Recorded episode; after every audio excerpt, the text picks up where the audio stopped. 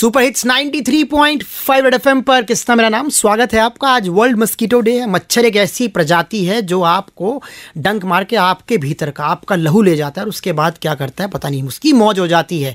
मच्छर अपने खानदान में कहता है बेटा मौज हो गई।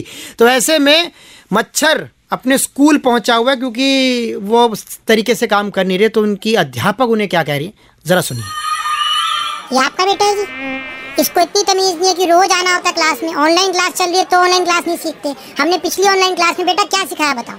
हमने ये सिखाया कि कैसे आपने डेंगू फैलाना है, कैसे आप मरीज़ को ऐसा कर दो कि वो बाथरूम तक ना जा पाए। ये कर ही नहीं रहे, डेंगू के केस ही नहीं आ रहे हैं। हमारा पूरा प्रोग्राम चल रहा है ऑनलाइन क्लासेस में। हम सभी मच्छरों को और उनके मम्मी पापा को आज इसलिए बुलाया हमने बताने के लिए कि हमें ज़्यादा से ज़्यादा डेंगू के केस करने हैं, हमें डेंगू करना ही करना है। एक बच्चा कम से कम चार पाँच केस करेगा तो कितनी बात बन जाएगी, कितनी दिक्कत हो रही है। और आपका बच्चा तो इतना बदतमीज़ है, इससे पूछो कितने दिन से इसने खून नहीं चूसा।